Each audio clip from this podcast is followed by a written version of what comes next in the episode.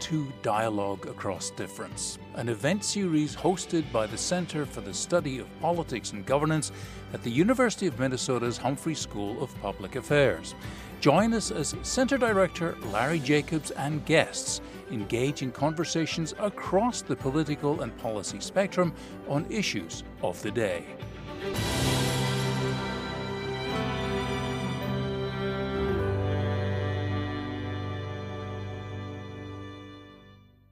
I'm Larry Jacobs. I'm the director for the Center for the Study of Politics and Governance at the University of Minnesota's Humphrey School of Public Affairs. Today's event is the first of our new look and the name, a new name for our public event series. Since April 2020, more than 100,000 people have tuned in um, or watched uh, the YouTube or followed our podcast. It's a lot of folks. And so we're taking the opportunity to come up with this new name, Dialogue Across Difference, which captures our mission.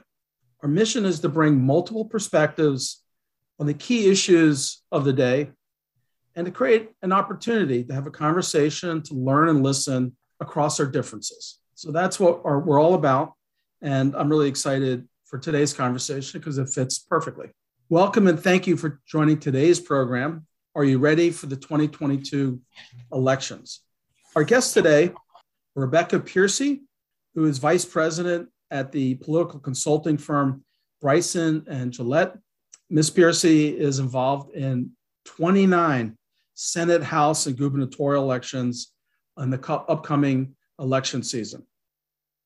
She has steered hundreds of campaigns and was the political director and senior advisor for Senator Elizabeth Warren's presidential campaign. We're also joined by Kirsten Kukowski, who's president of K2 and Company. This is a 100% owned business by women that's operated um, in the Twin Cities. Previously, Ms. Kukowski spent five years the national press secretary for the Republican National Committee. She was communications director for Governor Scott Walker's presidential campaign and was the communications director for the 2016 Republican National Convention in Cleveland. Thanks to both of you for joining us. Let's just start off because there may be some people wondering really, 2022? Aren't we just seven or eight months after the, the, the really raucous 20, the 20 election uh, back in November? Why does the, the strategy and thinking about the 2022 election matter now. Ms. Kukowski, do you want to start us off? Sure. Um, I know it sounds it sounds silly to be talking about politics, and I know that when the promotion for this event came started to come out, um, I was asked the same question. The reality is, you know, I know that some of us live and breathe um, politics all day long, 24 7, 365. Um, but the reality is, right now, it's, it's very important in terms of how people in Washington and frankly people in St. Paul are thinking about um, getting things done, whether in a bipartisan fashion or not, um, because it all relates to the midterm elections next year. And so things like the infrastructure bill um, in Washington, D.C., very important calculus happening right now uh, with Mitch McConnell coming out in support for the infrastructure bill, while many people in his caucus not wanting to give uh, uh, President Biden a win. And so I look at those very key things and just how people um, are calculating their moves even today um, as it pertains to next November. Ms. Pearcey, can you give us some specific examples of how Democrats in Congress are factoring in 2022 um, as they're, you know, kind of plotting and voting in, in Washington now? Sure. Well, I, I first want to echo Kirsten. It's only 464 days until Election Day 2022. And with early vote starting earlier and earlier in lots of these states, I do think it's it's time for us in August of 2021 to start thinking about what will happen in 2022. And for Democrats, it's incredibly important for us to um, put forth an agenda that our incumbents can vote on. um, and take back to their districts. So they're talking a lot about, like Kirsten said, the infrastructure package. They're talking a lot about the um, $300 child tax credit that is going to parents at a certain income level, and working with closely with the Biden administration to make sure that folks know that this Democratic trifecta in Washington is delivering for American families up and down uh, up and down it's it's everywhere right? It's not just in blue states or red states but it's happening all across the country. So when when we read and see um, progressives uh, really pushing the case for even more and you hear even democrats saying whoa this is you're going too far is that partly because the progressives are thinking it's now or you know maybe not for years we've got to get this program in um, because the likelihood of our power weakening um, after 22 is is quite significant. I, I don't know if I would say it's it's that the power of the party would be weakening, but I think we all know that the realities of a, a Democratic or Republican trifecta here in Washington is really unlikely, right? And so I think it's important for Democrats as a whole to recognize this opportunity to deliver for our constituents constituents on a an agenda that we all can agree on. And so there's also been pressure, um, even quite open public pressure, on uh, Supreme Court Justice um, uh, Breyer to step down, retire. Um, and it's partly this, well, trifecta, but in this case, the president and the Senate being controlled by Democrats. Is that another kind of reflection of this anticipation of what might happen in the fall of 22? Yeah, I think look, Democrats are scarred from from the Trump administration's unwillingness to seat a ninth Supreme Court justice in the case of Merrick Garland, and then pushing through um, Kavanaugh and uh, Amy Coney Barrett. So I, I think that you know it's well founded, sort of fear, I guess you could call it, but it's it's also uh, I think more progressive and less pragmatic Democrats that are calling for this push for Breyer to step down at this point but they are anticipating that come uh, November 22, they're not going. They may not have the power they have now. Oh, sure. There's always a chance. Always a chance. Right. Um, Ms. Kukowski, um, I'm curious um, if you see Democrats um, because of this anticipation of the fall of 22 elections, maybe not going well for them and the odds of that, um, you know, setting themselves up for a trap whereas they, they need to get as much as they can now. But as they do that, does that create an opportunity for Republicans who are going to portray Democrats as socialists or overreaching? Yeah, I mean, I think that's always a risk, frankly, on either side of the aisle. And I think that Nancy Pelosi um, is very good at managing that. And she has a very, very tough uh, job on her hands between now and the next midterms because I think you see, um, I think there was a tweet from AOC the other day um, directly at Senator Sinema um, about just getting the infrastructure bill done and some other progressive things. And so I think that that tug is very real and it's something that you're going to see, you know, discussed very often. You obviously also have the reality that a Supreme Court um, kind of fight or nomination is a very good thing for both partisan bases, right? And so if you're Democrats looking toward the midterm elections in 22, and there's a chance that you could have a nominee, it's that's a very interesting base um, motivation issue for them. Um, and Republicans right now, and you, you do see this historically, the party that loses the White House two years later generally the motivation is on is on their side and so republicans i'd say you know for a lot of different reasons the makeup of the house and where, where the seats are that they currently have. Um, but also just that motivation piece i think right now if the election were today i think most people predict that that would that's you would go towards the republicans. So anyway back to your question yes i think that there is risk of overreach and i think that that is something that you're going to see nancy pelosi really monitor very very closely. She's going to be monitoring that because of course, her um, majority rests on a relatively small number of seats that are not bright blue. These are, you know, hard fought seats and kind of areas where swing voters are really going to matter, um, and possibly an election that doesn't really favor Democrats. Is that what you mean? Yeah, there's I think there's like probably seven or so um, Trump dis- so districts that congressional districts where President Trump or former President Trump won those districts even last election and there's there, but there's democrats sitting in those seats. One of them is just across the river in wisconsin. Uh, ron kind has been in congress for de- decades um, and is one of the top targets. Um, and he has a rematch again this time around. And so I think when you're Nancy Pelosi and you see that see that map, I think that that's where you have a little bit of heartburn when you have your progressive um, side of the party kind of pulling one direction, and you have Ron Kind sitting in a seat um, that is very likely to go Republican this time around. And Ms. Pearcey, do you see uh, the Democrats as split uh, between these two factions, progressives? You know, AOC sitting in a in an ultra safe district in, in the heart of New York City versus, you know, the Democrats like Ron Kind who are, you know, really, um, you know, going to be vulnerable. They're going to be targeted um, and they could well lose in 2022. Is that define the split in the Democratic Party? I, I, think it's less of a split and more of a difference. And here's why I think that Democrats get to rally around the Biden agenda no matter if you're a socialist Democrat or if you're a, a very uh, more conservative Democrat or a blue dog Democrat, as we like to call them, like a Ron Kind or somebody that's in a probably more, let's say, bluer, purpler, purple, purple reddish kind of a district, like a like a Wisconsin seat like his.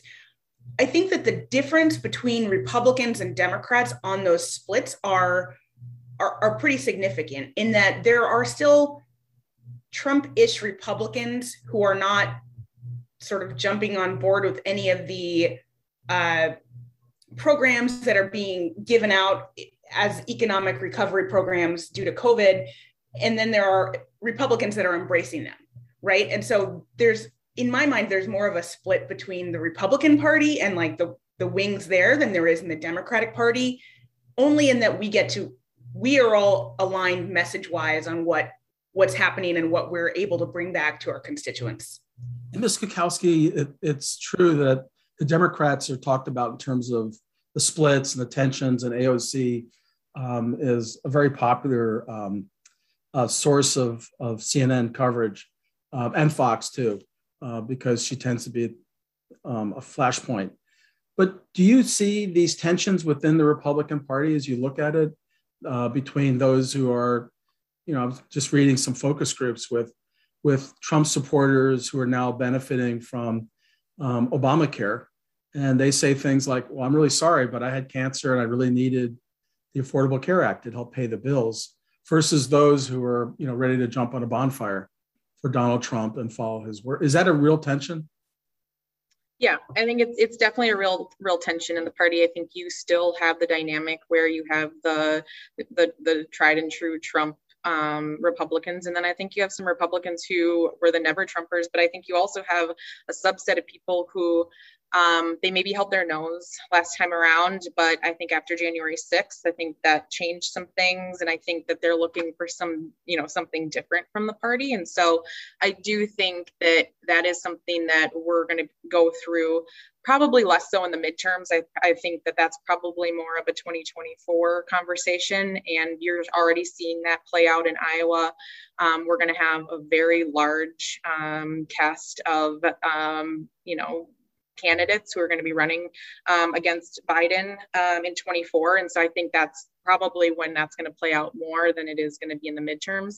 I think you're going to see more of the Trump influence of the party play out um, strong, like in a stronger way in the midterms, just because of what I was talking about earlier with the dynamics in the House. Um, but that said, when you look at the at the Senate, the U.S. Senate, and and what the path is um, to for the Republicans to maybe take back the Senate, then maybe that calculus is a little different. Um, so, so I'm going to ask you, uh, Ms. Kukowski, about uh, Donald Trump and his influence as we move towards 2022. There's a sense that you know Donald Trump um, is this kind of political Goliath, um, and certainly in terms of fundraising, he seems to be, um, you know, literally a golden ticket. Um, and I noticed that a lot of the RNC uh, committees love to do, you know, Trump themed uh, fundraisers, and and and Mr. Trump himself has done quite well um, you know, perhaps 100 million in his his war chest. But do you feel like there's a bit of the, the tides are shifting on Donald Trump that that there are limits to what he can do and that people in Washington are beginning to kind of assess where he's influential um, and and kind of pick and choose their spots. Um, what do you think? Yeah, I mean, for sure. And I think you're seeing this play out in a lot of his endorsements that he's making in House and Senate races for the midterms across the country. Um, last week, he had what was first, you know, seen as a loss um, in that he endorsed a candidate whom did not win. Um, and but then last night in Ohio, that he'd had what some people are saying was a win. Um, I think it's going to come down to where you're so if you know if you're working on a political campaign i think the calculus is a lot ge- geographic and it, a lot of it is just you know are you working in a seat that that is, was a, pre- a trump seat in 2020 and then you're going to probably you know have a different calculus than if you're going to be in a little bit more of a you know toss up area. And so i think it's I think it's too early to know for sure, but I think that there are definite questions, which signals that maybe, you know, some of his influence is waning. Fundraising, though, I will say, um, the committees are going to keep working on working through the fundraising because that is definitely uh, his his biggest strength. Uh, Ms. Pearcey, I'm noticing that the Democrats uh, appear to still be running against Donald Trump. I hear his name being mentioned by all the Democrats Joe Biden was in Virginia, which of course has a very important gubernatorial race coming in November, and uh, Joe Biden couldn't couldn't stop himself constantly comparing Republican opponent who uh, defeated the Trumpers to win the Republican nomination, um, and comparing this Republican nominee to Donald Trump. You know, you, I'm just waiting for the ads in which there's the Trump face and the Republican candidate face. Is that the Republican strategy? You, you. I mean, um, Ms. Kukowski is saying Republicans would love to pick and choose where Donald Trump is a, a factor, but maybe Democrats would just love to just do a redo of 2020. Yeah, I, I think that's right. And I also want to echo something that Kirsten said. The national committees will continue using Donald Trump as a fundraising tactic until until we stop raising money because of it. It is a it is a rallying cry for Democrats, and it is not incumbent on Democrats to pick and choose where Donald Trump was popular or what candidates su- supported him. I think that what you saw in Virginia with President Biden there with Terry McAuliffe is probably it's it's a it's a an omen for what you will likely see, um, particularly in these 2021 races where we've got um, legislative races and gubernatorials in Virginia and uh, New Jersey, but also some of these races um, as we get lines and they are in a little bit more of a swingy area i think that we will start to dig in and figure out where where actually maybe it is that we talk about what um, where trump is effective and where he's not. Because once we get new lines i think that whole dynamic could change but at this point if it's a statewide and especially in a place like virginia it's really easy to tie Glenn Youngkin to Trump because he doesn't say I I wasn't for Trump. We're going to come back to this, excuse me, in a moment. But when uh, Ms. Pearcey is referring to lines, she's referring to the redrawing or redistricting of um, legislative seats. We'll get to that a little bit later. But the main thing I want to just draw out is you can see this this nuanced difference between Republicans who'd like to localize races control where Donald Trump is coming in and can be most helpful. Um, and the Democrats who would just like to redo 2020, at least at this point, and nationalize the race as a referendum on Donald Trump. And by the way, Donald Trump is not in office, in case you've forgotten that. So this is a really, um, you know, it's going to be an interesting project. Um, I, I want to ask about um, where we are um, and kind of our expectations about the midterm elections. Um, the general story about midterm elections is it's bad for the in party, meaning the party that controls the White House. In this case, it'd be the Democrats. Historically, going back to 1946, the average loss in the House is 26 seats. That varies a little bit by the popularity of the president, but um, you can hear already in this conversation this presumption that November 22 is going to probably be pretty tough for Democrats um, and will create real opportunities um, for Republicans. Ms. Pearcey, is that the way you see the midterm elections? That you guys are kind of um, behind the eight ball? On the defense, yeah, absolutely. It's it's a it's a challenge. It will be a challenge to hold everything. I think it's going to be a challenging Senate situation.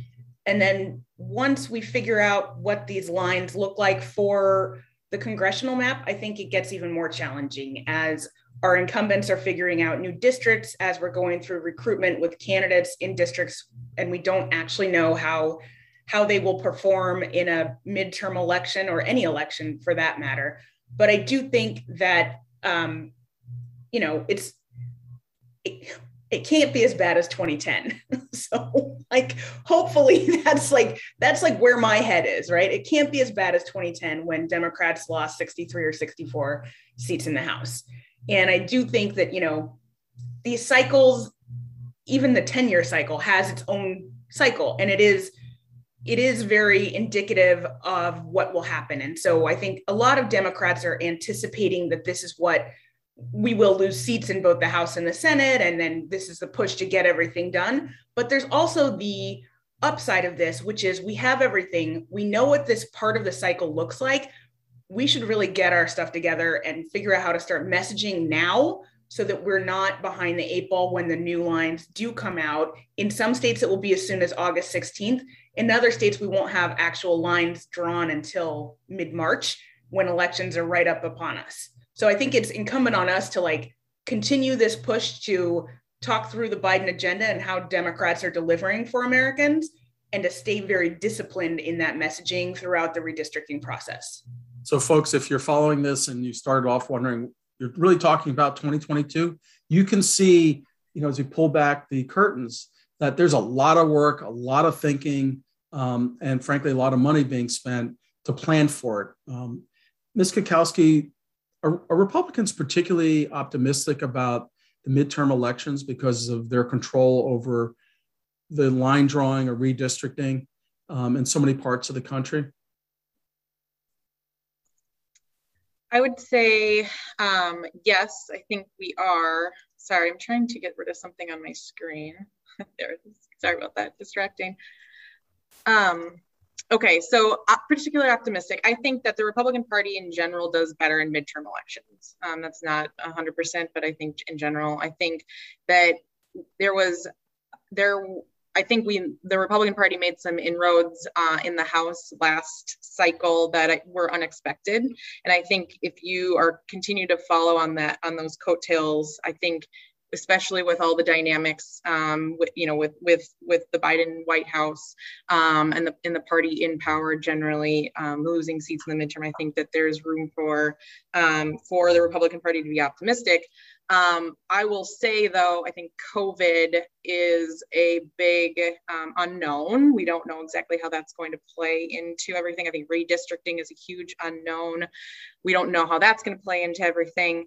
Um, and then I would say too, I feel like a lot of the conversation has probably been more focused on on the House because I think that that is a little bit more clearer um, right now than the, than the Senate. And I look at the um, the the U.S. Senate race right across the river in Wisconsin, um, and I think that that has been moved to a toss-up seat. And I think that those dynamics, I think we're going to be seeing more and more as we get closer. So I don't know. I mean, I I feel like there's optimism, especially in the House. I think there's just some there's just some unknowns this far out that we don't really know exactly what this is going to look. Like. I want to get into some of those individual races, particularly in the Senate. But before we do, um, Ms. Pearcey I hear so many Democrats, um, you know, when I'm out giving a talk, they'll say, wait, we have all these great things we've done. And they'll talk about the coronavirus uh, package. They'll talk about um, the, the administration's response to getting the shots in the arms with regards to COVID. They're looking at uh, Republican governors, um, in some cases, putting up roadblocks um, as we have this latest surge with the Delta variant. Can can Democrats win with that kind of positive good news message, or is the environment that we're talking about just um, uh, you know puts Democrats at a disadvantage? And if so, what is it about that environment in particular that uh, makes you nervous about November? So I think we all need a little good news, and so I, I will give it to Democrats and let them have it that they they get to go out and message on all of the good things that the Biden uh, administration and and our Congress is is putting forth. Um, look, I, I think there's going to be bad news, right? There always is bad news, and it's not it's not a I don't think it will be something that is caused by the administration. It will be something that is a function of just life, whether that's the Delta variant picking picking up steam or whatever the next variant is picking up steam. I think Kirsten's right that redistricting puts another wrinkle in how we calibrate our messaging and when we sort of recalibrate what the next phase of this messaging um, trajectory is.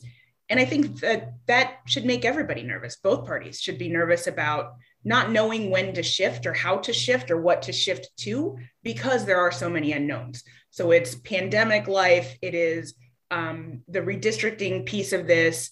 And it's also, I, I think part of this is who's going to run? And that, that goes for the Senate races, the House races, as the presidential primary starts heating up even earlier than ever before on the Republican side. I think all of those sets of dynamics go into making everybody a little bit queasy about what November 2022 looks like. So let me just dig in a little bit on this environment that that leads you to say expect bad news, uh, which is sobering. Um, I don't know anything. I don't know, but like you know, it can't all be good news, right? No, I, am understanding. Murphy's law, Professor. It's Murphy's law. That's all. Okay, but let's dig in a little bit on this.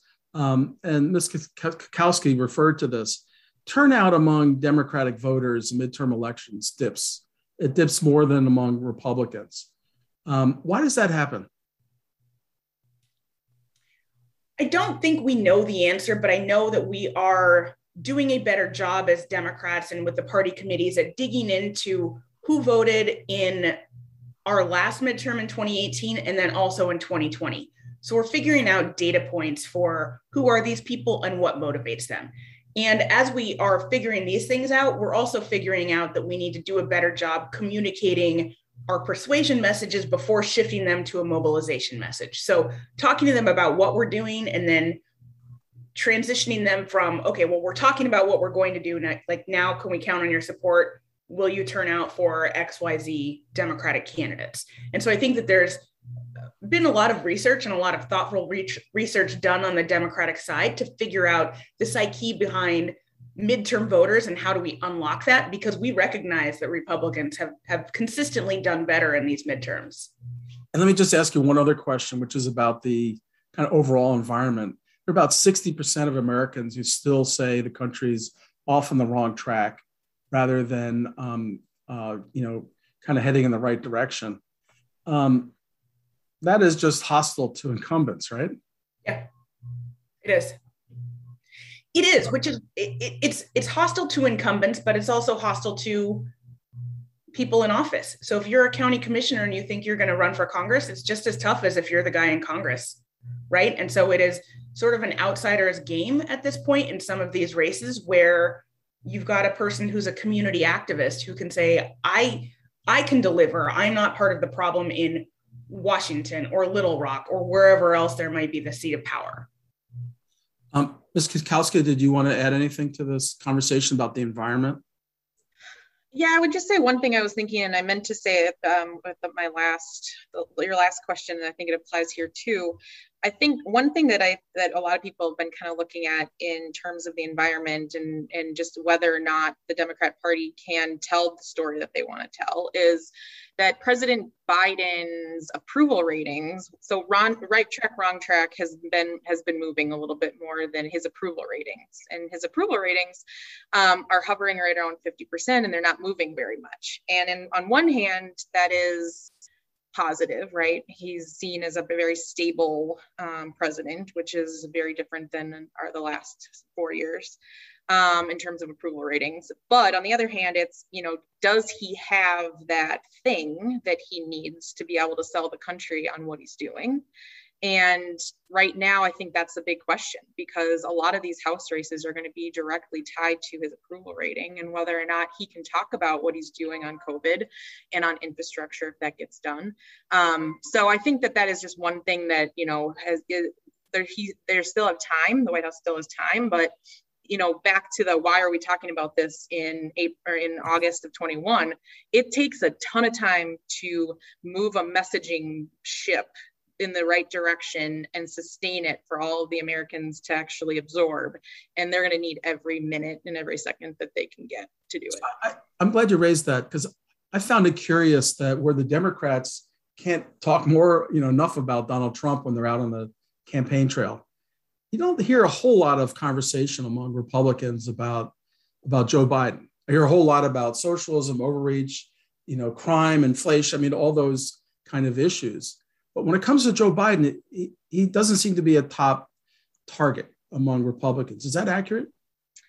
there really there aren't that many negatives right you have to focus on the big spending you have to focus on the socialism you have to you know focus on the lack of freedom around covid regulations i mean th- those are all the things but that you're right that isn't it isn't necessarily President Biden, and it's because he is pretty stable, all things considered. And so you have to latch on to other negatives that are happening as a result of his policies.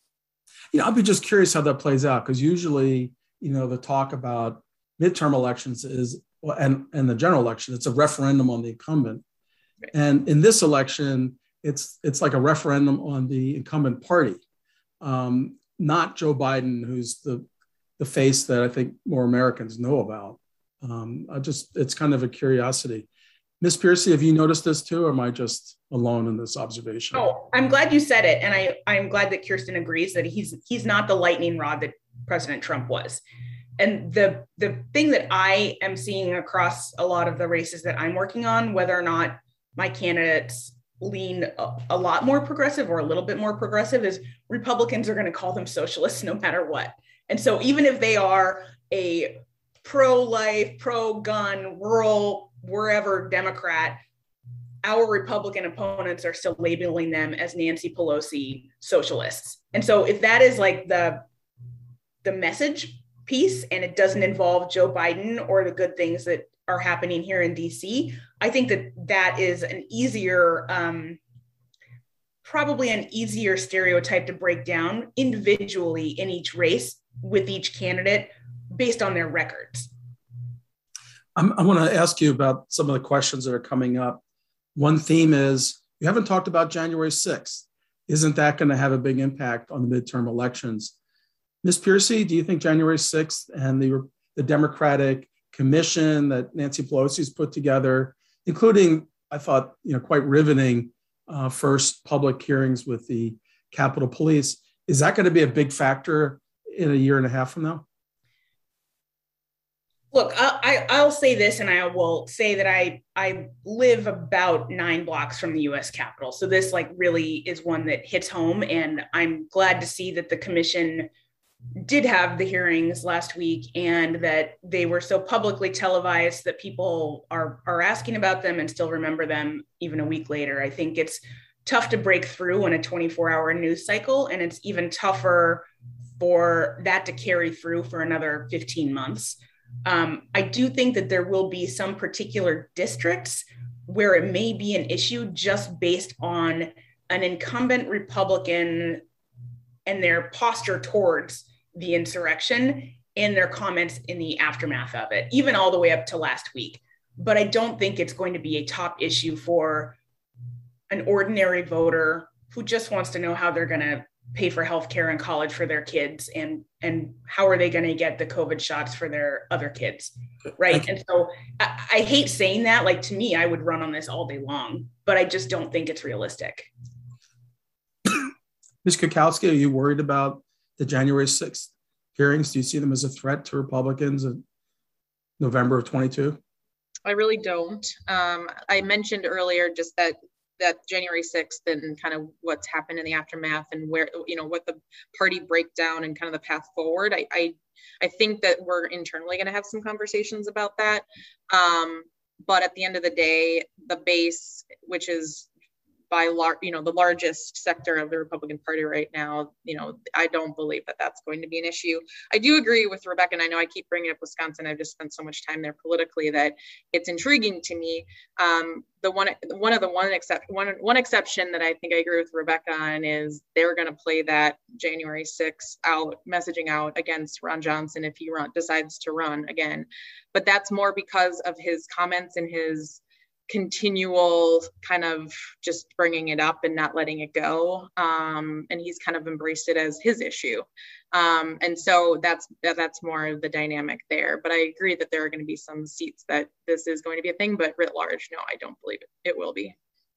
Um, ms pearcey question from one of our friends uh, who are watching us.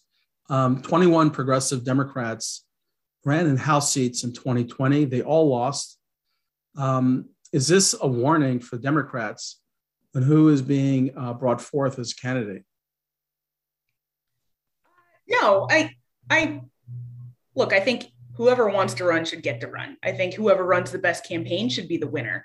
I don't necessarily know if um, those progressives were running in very progressive seats, and that's why they didn't win right? Like if you're a progressive running in an Ohio one and it's the Cincinnati suburbs, like good luck. That's just not, it's just not the right demographic for a progressive Democrat as the lines are drawn currently. Um, it doesn't mean it can't happen. I just think it means we need to um, allow candidates the opportunity to run their races as a as a party and as the committees but I don't actually find that that surprising. I do think that the Democratic Party is not all a bunch of socialist liberals that, you know, are ready to, you know, put all of our money in one pot and redistribute it to everybody else in America. And so that's the that's where I think we get this bad bad connotation around socialist. Yeah, but I, I don't I mean I didn't read that question to be on that theme as much as could Democrats do better if they nominated candidates who better fit a district like for instance yesterday we saw uh, a progressive defeated in one of the primary battles in Ohio. Um, and is that a sign of the party, you know, being more pragmatic, looking for candidates who fit districts? Yeah, I think that's right. I think you you phrased it the right way. Um, yes, it's about finding candidates that fit the districts, and I think that has been the aim of the DCCC um, since I, since I worked there in the 2013 and 2014 cycle. There are certainly going to be outliers. You're you're people that are going to challenge incumbents and win, like an AOC against Joe Crowley back in uh, 2018, and certainly those those pop outs will happen. But by and large, I do think it's finding finding pragmatic Democrats where it makes sense and finding progressive ones where that makes sense also. Um, Ms. Kukowski, um, I'm sure you've feasted on the the data that Donald Trump actually increased his share of Latino um, voters, um, as did uh, Republicans um, in Florida and Texas, in particular. African Americans, particularly African American men, also uh, seem to tilt a bit more towards uh, Republicans. Do you read something, you know, more broadly into that, or is that just the 2020 election the way it played out? I don't think we know yet, which is kind of a cop out, but not really. Um, I think that we, I think the party um, invested a lot of time and money and effort into particularly the Latino vote. I know the RNC um, had they they really had a lot of infrastructure um, over the last four years of the Trump administration. So that could be part of it. Um, I think that 2020 and just I think COVID um, and regulations and just how they saw government in their lives impacted some of that, and I don't know if that's going to continue. Um, so kind of TBD on that. I think one race that I was kind of diving in on on this subject is I think Marco Rubio's re- reelect in Florida will tell us a little bit more about this. I think that the, what's happening in Cuba and just some dynamics with, with Cubans will also impact this discussion. Um, the border, I think that that's why you're seeing some of this in Texas, and I think that's going to continue to be a midterm election issue is the border, and that's where I think the White House has to be very careful with the, in this in terms of the electorate and increasing Latino um, vote. So there's just a lot at play right now, but I I don't know that I'm ready to say yes you know, the Republican Party has made significant inroads in these communities quite yet. So, Ms. Pearcey, I've heard so many different uh, conversations among uh, Democrats, particularly those who are researching um, uh, 20. And there are a lot of explanations. And honestly, it sounds more like, well, excuses. You know, we didn't get out, uh, you know, on the doorsteps. Uh, we didn't put enough money in the right places. We didn't have the right messaging. But I'm curious, do you think liberals have been overly optimistic about the changing um, identity of America as, as the country's become more diverse? Well, I think part of it goes back to what I was saying before about messaging to voters before beginning to turn them out. And so communicating with communities of color earlier is something that we are working on and are constantly working on, particularly in, in a midterm where we know our turnout is probably um, going to be de- decreased in a way that is impactful on some of these races. But I do want to go back to 2020. And I think that while our expectations may not have been met, I think we still increased turnout in races like in the Senate race in Arizona, in the Senate race in Nevada, places like Wisconsin with significant um, African American and, and Hispanic pop- populations, even Pennsylvania. And so those are places where we've made inroads and have been successful in turning out a majority of our voters in these communities of color. But it certainly doesn't mean that we should stop now. We should continue the conversation that we dropped in 2020 and start to re-educate people about okay now now that donald trump is out of office here's what's happening here's what's happening in your legislature here's who's running for congress here's who's running for senate and governor um, here's what the biden agenda is doing for you here's all the programs let's continue this conversation before we start knocking on your door again in September of 2022 to say, okay, now it's time to start thinking about your plan to vote and how are you going to get there and are you going to vote all the way down the ticket?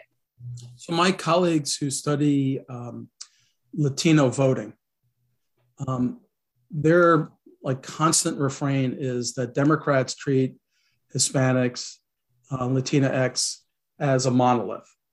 This is foolish and that is the opening for then a 40 minute you know presentation about all the differences. Do you think democrats do make that mistake? They tend to treat you know kind of i mean just to take the example ms. Kukowski mentioned about florida you've got you know the cuban community and you've got other latinos who are very sensitive to what's going on in cuba who are very worried about socialism government overreach do you think that's a mistake that democrats make the kind of overgeneralizing? Yeah, yeah, I do. And I think, you know, Latinos are different in Arizona and Texas and Florida. And if we've got one Latino project that's telling us X versus a very um, siloed off approach at different ethnicities within the Latino community, that is probably a much better approach that we need to start to engage in immediately. The other piece of it, I will say, particularly in Florida, I think that there is a generational divide that we need to take into account as well. And so that is Cuban born Americans versus Cuban people that are now in America, right? So it's your your mom who's in her 60s who was born in Cuba and came here and had you and now you're a 30-year-old adult. I think that those those generational divides also need to be examined and we need to figure out how we communicate with each of those sets of the population as well. Ms. Kukowski, we've been talking about November 22, but of course, there are a couple big elections coming up in November 2021, and early elect early voting will be starting. And I'm I'm curious, do you think of the Virginia gubernatorial race as a bellwether for what might be happening in the midterm elections, or is that overplayed? Um, I think that I think it's probably overplayed. Um, I think it's you know it's one of the only shows in town, and I think post Trump presidency, it really is the only show in in town. Um, and so I think it's probably overplayed a little bit. I think dynamics after January 6th and post Trump, I don't know that the DC suburbs are going to be you know a good battleground like they have in the past when we've been talking about off year um, Virginia races. And so I look at that and I think, I just, I think we're going to need a little bit more time between the Trump presidency and Republicans taking back Northern Virginia. So I'm a little bit more pessimistic on Virginia just for those reasons. Ms. Pearcey, I assume you agree. I mean, I hope it's a bellwether. We're still in control in the House, so and we have the governor's race. So I, yeah, I I I think Kirsten's right though. It is always the only show in town, and so it gets, in my mind, some undue um, attention from people like us who are looking at this 24 7 as opposed to voters who, who turn in during the last three months before an election. But yeah, I mean, Kirsten's also right that like the DC suburbs are not ready for a, a major switch here quite yet. Let's talk about some of the Senate races. Uh, of course, the Senate right now is split 50 50. So uh, any net change uh, in the Republican direction would give them control of the chamber. Um, Ms. Kukowski, how, how confident are you that Republicans are going to take the Senate? And what races do you see as, as really kind of the, the strongest uh, path towards that? Um, strongest path. Um, I think that you know we I look at our our races that are I think are more open, which is Pennsylvania, North North Carolina. Um, I think Arizona will be interesting. I, you know, I think that what's happening with the border um, within with the Biden administration could really impact Arizona.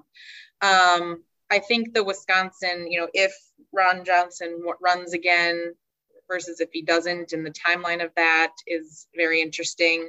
Um, the Democrats have a huge field in Wisconsin right now, and and though they're trying to clear it a little bit, um, to improve their chances. So I guess this is just a long way of saying each race is going to have very interesting dynamics. And I think it's a little too early right now um, to say. I, I'm kind of on the fence on the Senate. And that's why I've made comments about how I feel much better about the House. And I think a lot of people feel much better about the House in terms of Republicans taking it back. I think the Senate's 50 50. You feel like Ron Johnson would hurt the Republican chances of holding the Senate? Um, you know, I, I, I love some, you know, Senator Johnson, but I feel like he's overplaying his hand on January 6th right now. And I think Wisconsin is different than when he ran uh, in the past. And I think that that 2020 showed us that. And so I think he needs to be very careful. Um, but I think there's some really good prospects if he does not run, um, including a friend of mine. Um, so, you know, I, I think that at this point, yeah, I think that he's becoming quickly more of a liability, unfortunately. Thank you for that candor. That was really great. Uh, question about Georgia. Of course, um, there was a special election in 20. Now the the normal six year term uh, election will be coming up. Donald Trump seems very eager to get involved in that race, the governor's race, the and possibly the Senate race. Is he a plus in Georgia? Do you think if he gets really engaged and becomes kind of the face of the the election for Republicans? I don't know. I I don't I don't actually know how to answer that question. Um, I don't know. I think it's TBD. I feel like Rebecca has has an answer. She kind of smart. I don't. I was laughing about Ron Ron Johnson if he's going to run. I'm like, Ron Johnson is part of our victory, path to victory, right? Like Ron Johnson running for U.S. Senate in Wisconsin certainly makes Wisconsin easier. I'm sorry I didn't answer your question about Georgia, but I just thought it was worth saying. Okay, well now you get your chance on Georgia. Okay, so Georgia, look, I think you know the the Trump meddling here. I think actually helps Democrats because there are so many Republican critics of his interactions in the race both prior to the election and then in the aftermath of the election. And what do you make of the Arizona race? Um, Democrats have been increasingly optimistic about Arizona, but um, the border is certainly a big issue, and there are other issues in the state.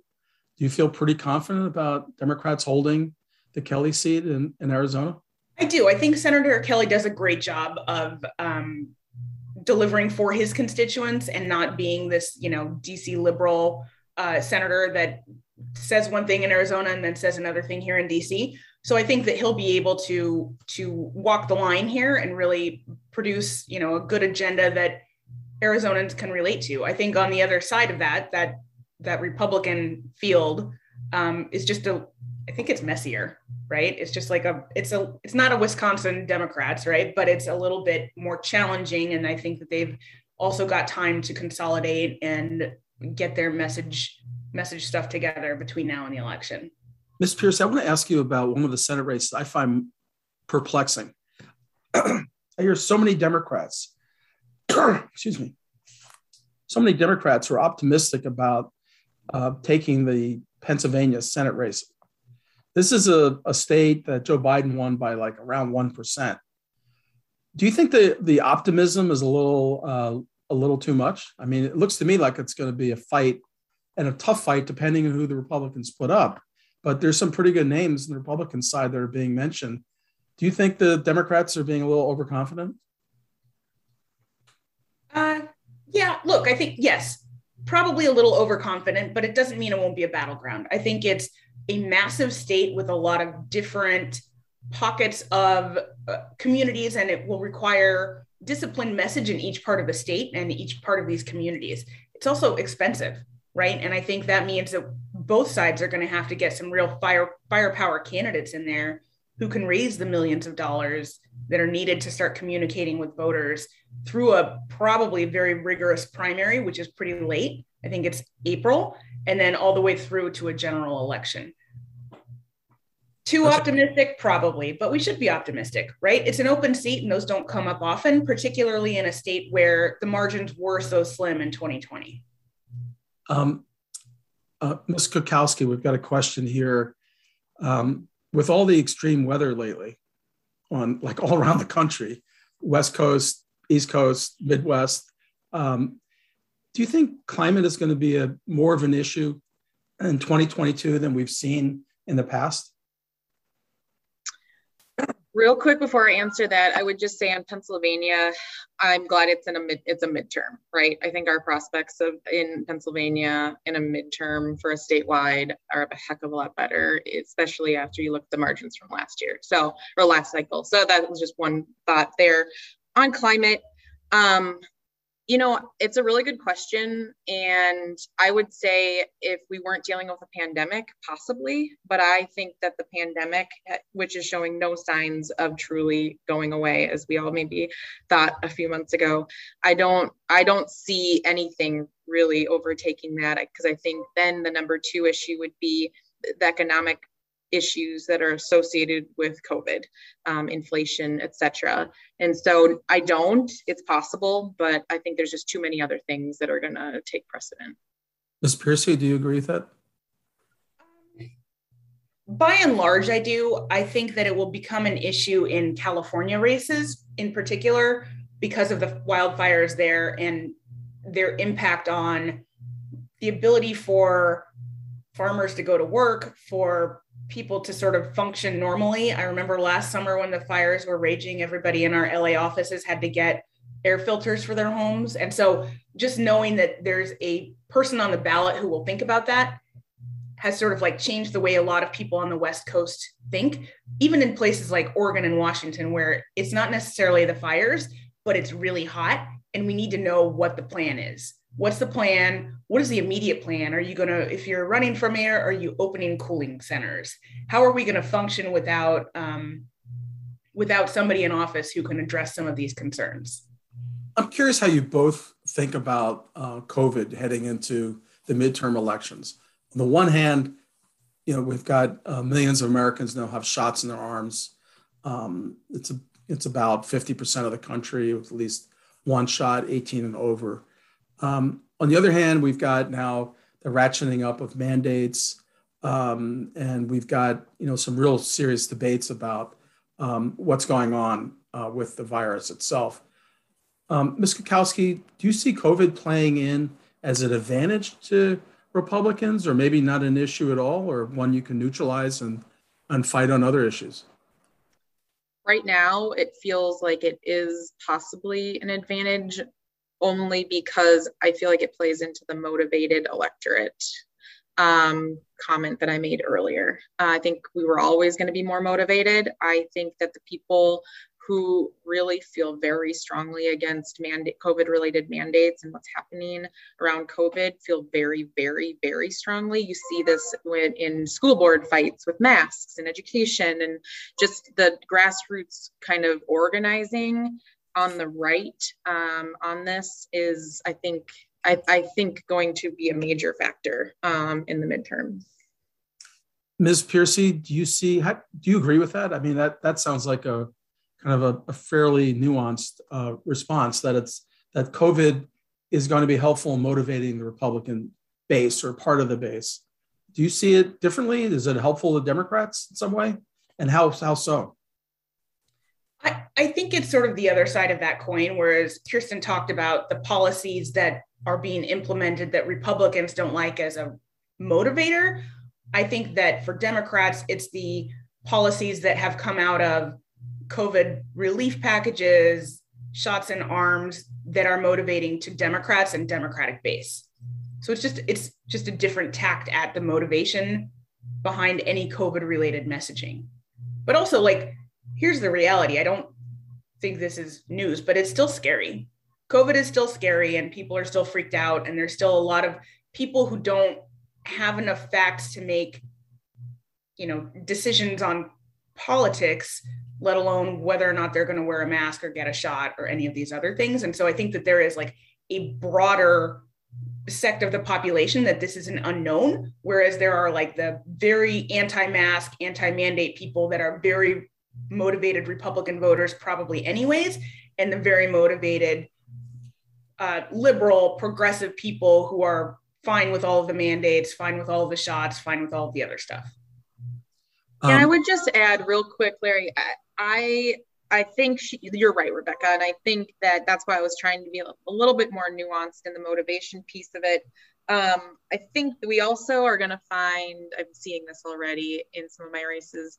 Republicans having a divide on this. So you even in Arkansas right now, there is a Republican governor who is in a, a little bit of a war with his Republican legislature um, against on legislation that is basically saying no man no mandates related to covid and so i think you are going to have people who especially where there's republican governors who just have you know they're they're in a different position and so i think you're going to have republicans who are on that far right no mandate um, line who are going to be pushing they're going to be pushing for that and it's going to have there is going to be a little bit of a divide um, there are 435 elections that are going to be held in november uh, 22 for the US House of Representatives. Um, and of course, plus 90%, plus 95% of them are safe. And neither party is really going to put much resources into it. So we're looking at, you know, and the number tends to be a little larger this far out, but two, three, four dozen races that are on the radar, and they'll get narrowed, and narrowed, and narrowed. Ms. Pearcey, could you give us a sense of how many races you think will be competitive come 2022 and which ones, you know, handful or so that you think could really be the, the tip uh, that puts Nancy Pelosi back in as Speaker or um, or Mr. McCarthy? Sure, I, I do think that the size of the battlefield definitely matters when you're allocating resources from the committee standpoint here in DC, but also when you're talking to national donors or people that want to give their $5 to a race that matters if they're in a very safe seat or a very uh, say Democrat or Republican seat. So I would put the number somewhere in between 45 and 50 at this point, just because I, I think that's probably large, but I, I do think that I would caveat that and say, like, without knowing how these districts perform within new lines, it's going to be really hard to narrow things down even further than that. Um, I think that a lot of these California races, as they get redistricted and communities are moved from one district to another, that is a place where I think Democrats will have an opportunity to pick up some seats. I think that there are probably a set of the Florida Orlando races where there are three districts sort of swirling around, and we're sure there will be Democratic gain there. But what does that look like, and how how easy will it be, and how much will we have to invest? And then I think that there are probably some uh, actually, there's going to be a new Oregon seat, which I think will be a, a, good thing for Democrats. The way that that that map will likely shake out, and then I think you've got some races that will um, maybe surprise you, and that could be some upstate New York, that could be some Western New York, that could be um, a Colorado, something that just like didn't quite pop for us in 2020 and we needed a population shift more than we needed a different message or a different candidate. And we can sort of do a redo of 2020 with a different set of voters and see how that goes. Great. Thank you. That's great. Ms. Kukowski 45 to 50 competitive races at this point. What do you think? Seems a little high for me, um, but I also think that my take is that the the congressional committee and the Republican side is very, very, very focused on the kind of crossover districts where there's they still see Democrats in Republican territory, um, and a lot of them are in the Midwest. And I think that they're focused a lot on that right now, this far out, because of the questions that Rebecca's outlining um, in terms of redistricting. So I think right now the NRCC is probably playing with a little bit smaller map, but I think that'll increase because I think conserving dollars is is very important. And I'd be interested, Rebecca, you brought up upstate New York. I wonder how the Democrats are looking at Elise Stefanik with everything that's been happening over the last couple of years.